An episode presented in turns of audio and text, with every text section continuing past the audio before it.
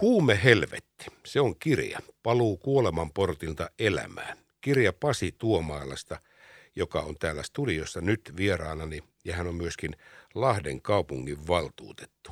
Mutta kun katsotaan tässä nyt aikaa muutamia vuosia taaksepäin, niin silloin ei totta vieköön Pasi Tuomaalan mielessä pyörinyt se, että hän voisi olla Lahden kaupungin valtuuston jäsen. Nyt hän on sitä ja pystyy myöskin katsomaan realistisesti vuosia taaksepäin. Tervetuloa lähetykseen, Pasi. Kiitoksia, Matti. Pasi, sun tarina. Tarina on huima. Ei oteta tuolta nyt yksityiskohtia siitä, että mitä ja kuinka syvällä ja niin poispäin ja mitä käytit ja missä mentiin. Mutta ennen kaikkea, millainen prosessi se oli käsitellä nyt tätä kaikkea, mitä tuo helvetti sinun elämässäsi oli, kun tämä kirja tehtiin ja joudut sen sitten vielä kerran pikakelaamaan muistikuvissa, että missä mentiin. Niin kuinka koveli se otti? No, tämä on ollut ehkä yksi elämäni kovin prosessi. Mä kuvittelin aikana, että mä oon niin kuin käsitellyt oman menneisyyteni.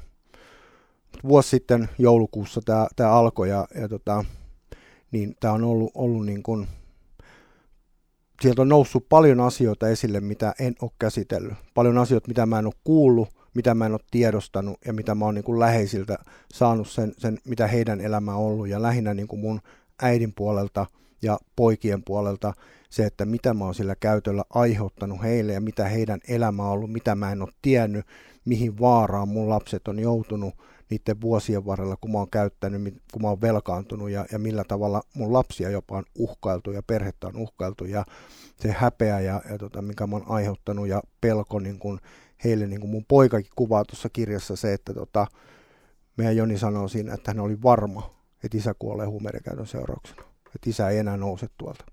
Pasi Tuomaala, niin kuin sanoit, äitisi puhuu tässä kirjassa ja lapsesi puhuvat tästä kirjasta ja siitä, että kuinka he katsoivat sinua. Mutta mikä olipa siis se käänne, kun sinulle itsellesi valkeni siitä, että nyt on ainoastaan kaksi vaihtoehtoa. Mullan alle tai takaisin päivänvaloon. Mikä oli se asia, joka sai sut tekemään sen ratkaisun, että nyt tai ei koskaan? 9 vuotta sitten päivälleen 12. päivä marraskuuta on ollut teho-osastolla.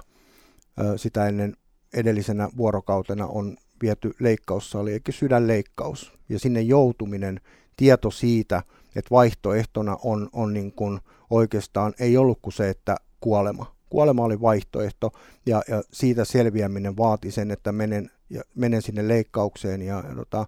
Mutta ennen sitä leikkausta ollaan kyllä hyvästelty lapsien kanssa, ollaan hyvästelty äidin kanssa ja siellä niin kuin tuli se ajatus, jos mä saisin vielä yhden mahdollisuuden. Yksi mahdollisuus, niin mä käyttäisin sen toisella tavalla.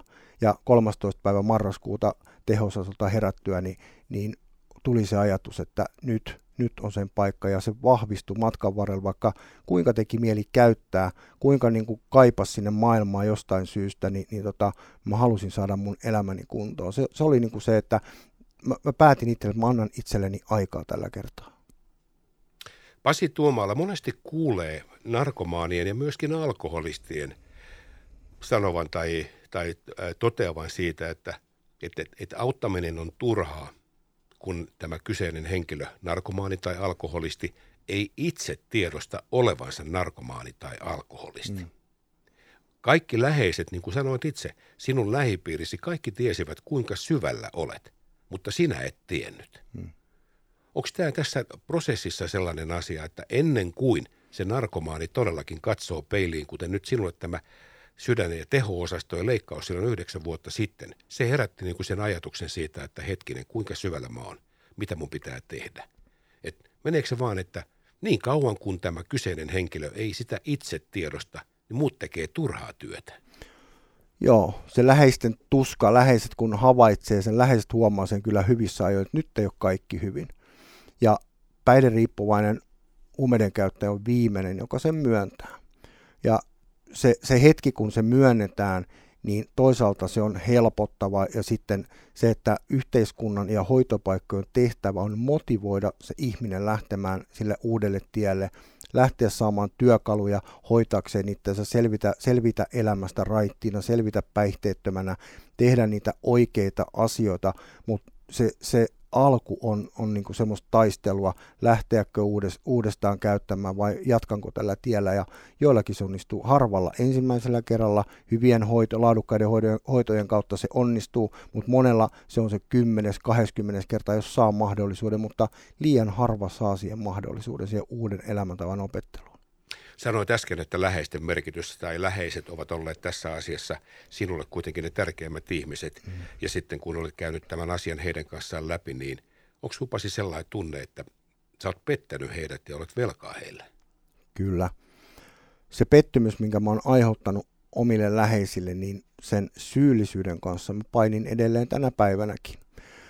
Mutta läheiset on ollut mua kohtaan armollisia ja ovat antaneet anteeksi ja niin kuin lapsetkin on sanonut sen, että faija, meille on kaikkein tärkeintä se, että sä oot käyttämättä. Sillä tavalla mä hyvitän. Mä en saa niitä vuosia takaisin, mutta niin kuin mun pojatkin tuossa kirjassa sanoo sen, että siisti saada faija takaisin tähän elämään, opetella tutustua toisiimme ja ruvettaisiin puhumaan ja näkemään toisiamme, mutta niitä vuosia me ei saada takaisin. Mutta niin kuin äiti on sanonut, lapset on sanonut, että tärkeintä on se, että sä pysyt raittiina. Se on heille se paras niin kuin anteeksianto ja se, että mä en voi millään muulla tavoin hyvittää niitä menetettyjä vuosia.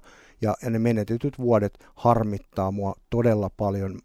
Kun mä luen tuota kirjaa ja on ollut tässä prosessissa mukana, kuunnellut kun lapset kertoo, niin niitä vuosia, kun lapset on tarvinnut mua, kun mä oon loistanut poissaololle, niin mä en saa niitä vuosia takaisin, vaikka mä miten haluaisin. Ja tänä päivänä saan isoisänä olla niin kuin mukana oman lapsen elämässä, niin se on se, mikä antaa vähän niin kuin iloa ja toivoa siihen, että vitsit miten siisti katsoa, kun oman poika niin kuin kasvaa ja kehittyy ja muuta, mutta samalla tulee se, että miksi mä en ollut omien poikieni elämässä mukana enempää. Se syyllisyys on joka päivä läsnä. Niin, vaikka joku vierestä on helppo sanoa, että älä syyllistä itseäsi, mutta niin kuin sanoit itse, niin siitä syyllisyyden tunteesta eroon ei pääse. Sen verran mä otan Pasi kiinni tästä kirjasta, koska tuo sinun matkasi huumehelvettiin sinne kuoleman porteille ja sieltä sitten pois. Se ei tapahtunut totta vieköön yksin. Sulla oli siinä ihan oma lähipiiri, joka piti huolen siitä, että sua ei päästetty sieltä pois, etkä sitten halunnutkaan, koska se oli sun turvaverkko, ei läheiset, ei omat lapset, eikä sitten vanhemmat, eikä muutkaan, vaan ne kaikki muut samanhenkiset ja myöskin narkomaanit, jotka sinua piti siinä ryhmässä. Kuinka monta nyt, jos katsot niitä sun silloisia huumeläheisiä, kuinka moni niistä on enää elossa? Oho, ei kyllä kovinkaan moni.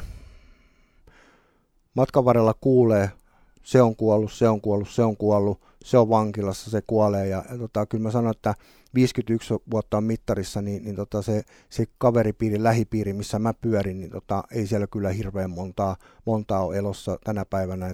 Ja ne nuoremmatkin ihmiset, ketkä siinä samoissa porukoissa tai ketä oppi silloin tunteet tai tutustui niin ihmisiin, niin on kuullut, että hekin on kuollut. Että kyllä niin kuin huumeelämään ja huumeiden käyttöön kuuluu hyvin, hyvin oleellisena osana se ennenaikainen kuolema valitettavasti.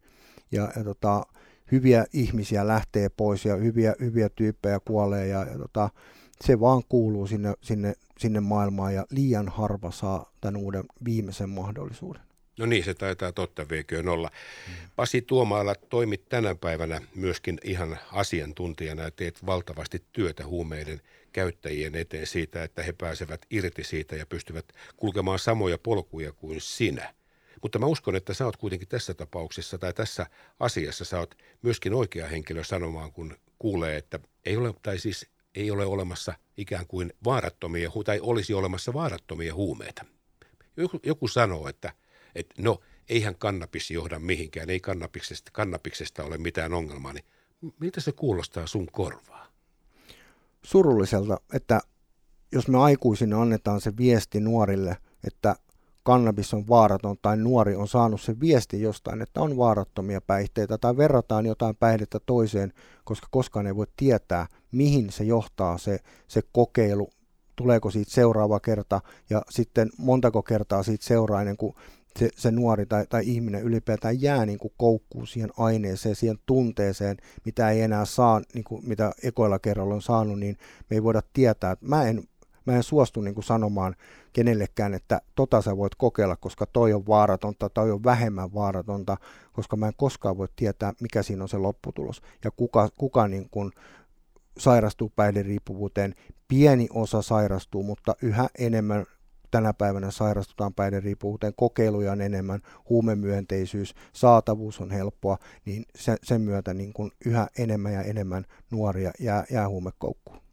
No, me tässä kaupungissa me näemme tätä ja kuuntelemme asiantuntijoita ja luvutkin kertovat kyllä karua kieltä siitä, että se ei ole jäänyt kokeilun asteelle. Pasi Tuomaala, kannattaisitko muuten kannabiksen laillistamista? Dekriminalisointi en kannata missään nimessä. Se, että meillä on tällä hetkellä meillä on alkoholi, joka tuottaa meille äärimmäisen paljon haittoja. Meillä on huumausaineongelma, mikä tuottaa meidän yhteiskuntaa paljon ongelmia. Dekriminalisaation myötä kokeilut lisääntyisi ja sen myötä hoidon tarpeessa ja avun tarpeeseen lisääntyvien ihmisten määrä kasvaa sen myötä ja sen myötä myös läheisten tuska. Läheiset tulee enemmän ja enemmän avun piiriä. Meillä ei tällä hetkellä riitä edes kyky kannatella heitä eikä auttaa ketään niin kuin enemmän määrin. Meidän pitäisi enemmän panostaa tällä hetkellä ennaltaehkäisevään työhön ja myös siihen korjaavaan työhön eikä niin kuin käyttää aikaa liikaa miettiä, että miten me päästäisiin helpommalla niin kuin dekriminalisoimalla, koska mun mielestä pitää olla käytöllä vastuuta ja se viesti pitää olla, että tämä ei ole ok, koska nuoruus ja päihteet tai alaikäisyys ja päihteet ei vaan kuulu yhteen. Pasi Tuomaala, taisit sanoa myöten yhden semmoisen avainkysymyksen, kun me ihmetellään, että miksi mielenterveysongelmat ovat lisääntyneet, niin siellä on myöskin niin sanotusti, no ainakin huumeiden osalta terveitä ihmisiä, mutta siinä lähipiirissä, mistä nyt juuri mainitsit, he oireilee, he sairastuu siinä, kun lähipiirissä on joku, joka on narkomaani. Niin onko tämä sun mielestä sitten sellainen asia, mikä pitäisi ihan yhtä lailla pistää kuntoon kuin pelkästään se, että me saadaan nyt sitten hoitoa jo huumeisiin retkahtaneita nuoria? Läheisten huomiointi. Läheisille tarjottavaa hoitoa pitäisi enemmän tarjota. Läheisten niin kuin tuskaan ja siihen läheisriippuvuuteen sairastuneisiin pitää suhtautua tänä päivänä ja niiden heidän hoitoja pitää kehittää. Meidän pitää olla matala kynnys myös antaa heille hoitoa, koska niin kauan kuin se heidän läheisensä käyttää, niin se läheinen sairastuu enemmän ja siitä koituu valtavia haittoja meidän yhteiskuntaan. Meillä pitää olla valmius tarjota läheisille hoitoa, koska välttämättä missään kohtaa se käyttäjä ei halua apua, mutta tämän läheisen elämän on pakko jatkua. Se on juuri näin ja tämä sinun kirjasi on hyvä osoitus myös siitä, että miten läheiset ovat sen asian kokeneet. Pasi Tuomaala, tähän loppuun haluan kysyä sinulta Pasi Tuomaalan mielipidettä. Teet Avominnen kautta paljon työtä ja olet tässä ihan 24/7 kiinni tässä huumeiden vastaisessa työssä. Mutta kun kävelet tuossa Lahden kaupungin kadulla ihan yksityishenkilönä, kävelet vaan Pasina tuossa ja näet nuoren ja tiedät ja sä näet jo kaukaa sen siitä, että nyt on kyseessä huumeiden käyttäjä. Voitko kävellä hänen ohitseen pysähtymättä? Se, mikä herättää ajatuksia on siinä, mä mietin että onkin ihmisen elämässä on joku tarina.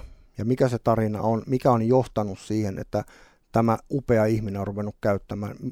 Mikä siellä on johtanut siihen ja missä vaiheessa on. Ja mä toivon oikeasti sydämestäni sen, että kukaan ei joudu kokemaan mitä mä oon kokenut, koska päihderiippuvuus se etenee pikkuhiljaa ja jossain kohtaa sillä rupeaa olemaan seurauksia, mutta Mä haluan tällä omalla kirjalla ja omalla avoimuudella tuoda esille sen, että mihin se pahimmillaan johtaa, kun ei saa apua tai ei itse ota apua vastaan. Mutta olen kaikkien käyttäjien, ketä kohtaan tuolla, niin moikkaan, jään juttelemaan ja kysyn mitä kuuluu. En todellakaan kävele ohi ylpeänä tai siitä, että jollakin tavalla niin kuin olisin parempi kuin he, en todellakaan ole, vaan tiedän itse, että mun niin kuin kurjuus on sen yhden annoksen päässä ja mä olen saanut apua ja mä olen valmis aina auttamaan ja tukemaan, kun ihminen vaan osaa pyytää apua, mutta välillä myös pystyn tarjoamaan itsekin sitä. Tänään on varmasti koskettava tilaisuus. Huumeisiin kuolleiden muistotilaisuus on tänään kello 18. Aiotko, Pasi, osallistua? Aion osallistua. Itselläni on siellä puheenvuoro ja siellä kuullaan toinenkin kokemuspuheenvuoro ja mikä tärkeintä illan annissa on se, että sinne saapuu varmasti paljon läheisiä kunnioittamaan ja muistamaan omia läheisiin, jotka on menetetty huumeiden käytölle ja siellä on myös koskettava puheenvuoro, jossa on läheisen puheenvuoro Tiina tulee pitämään läheisen puheenvuoron, joka on menettänyt oman lapsensa huumemaailmaan. Tämä tilaisuus on missä? Ristinkirkossa kello 18, ja se myös striimataan, ja se striimauslinkki löytyy Huumeisiin kuolleiden muistotilaisuuden Facebook-sivulta muun muassa. Sinne pääsee paikan päälle osallistumaan tai sitten seurata sitä verkon välityksellä. Pasi Tuomaala, minä kiitän siitä sinua, että ehdit tulla. Tänään tämä kirja julkaistaan, mutta ennen kaikkea kiitän siitä sinua, että olet ollut avoin ja tunnustanut itsellesi ja lähipiirillesi siitä. Ja nyt katson tässä edessäni. Näen miehen, joka on terveyden kirjoissa. Nimenomaan, ja moni sanoi, että oletko voinut elää tuota elämää, niin kyllä olen, mutta on myös esimerkki siitä, että kaikki on mahdollista ja aina on toivoa. Se on just näin. Tämän ohjeen, elämän ohjeen myötä me jatkamme eteenpäin. Pasi Tuomaala, kiitos tästä. Kiitos.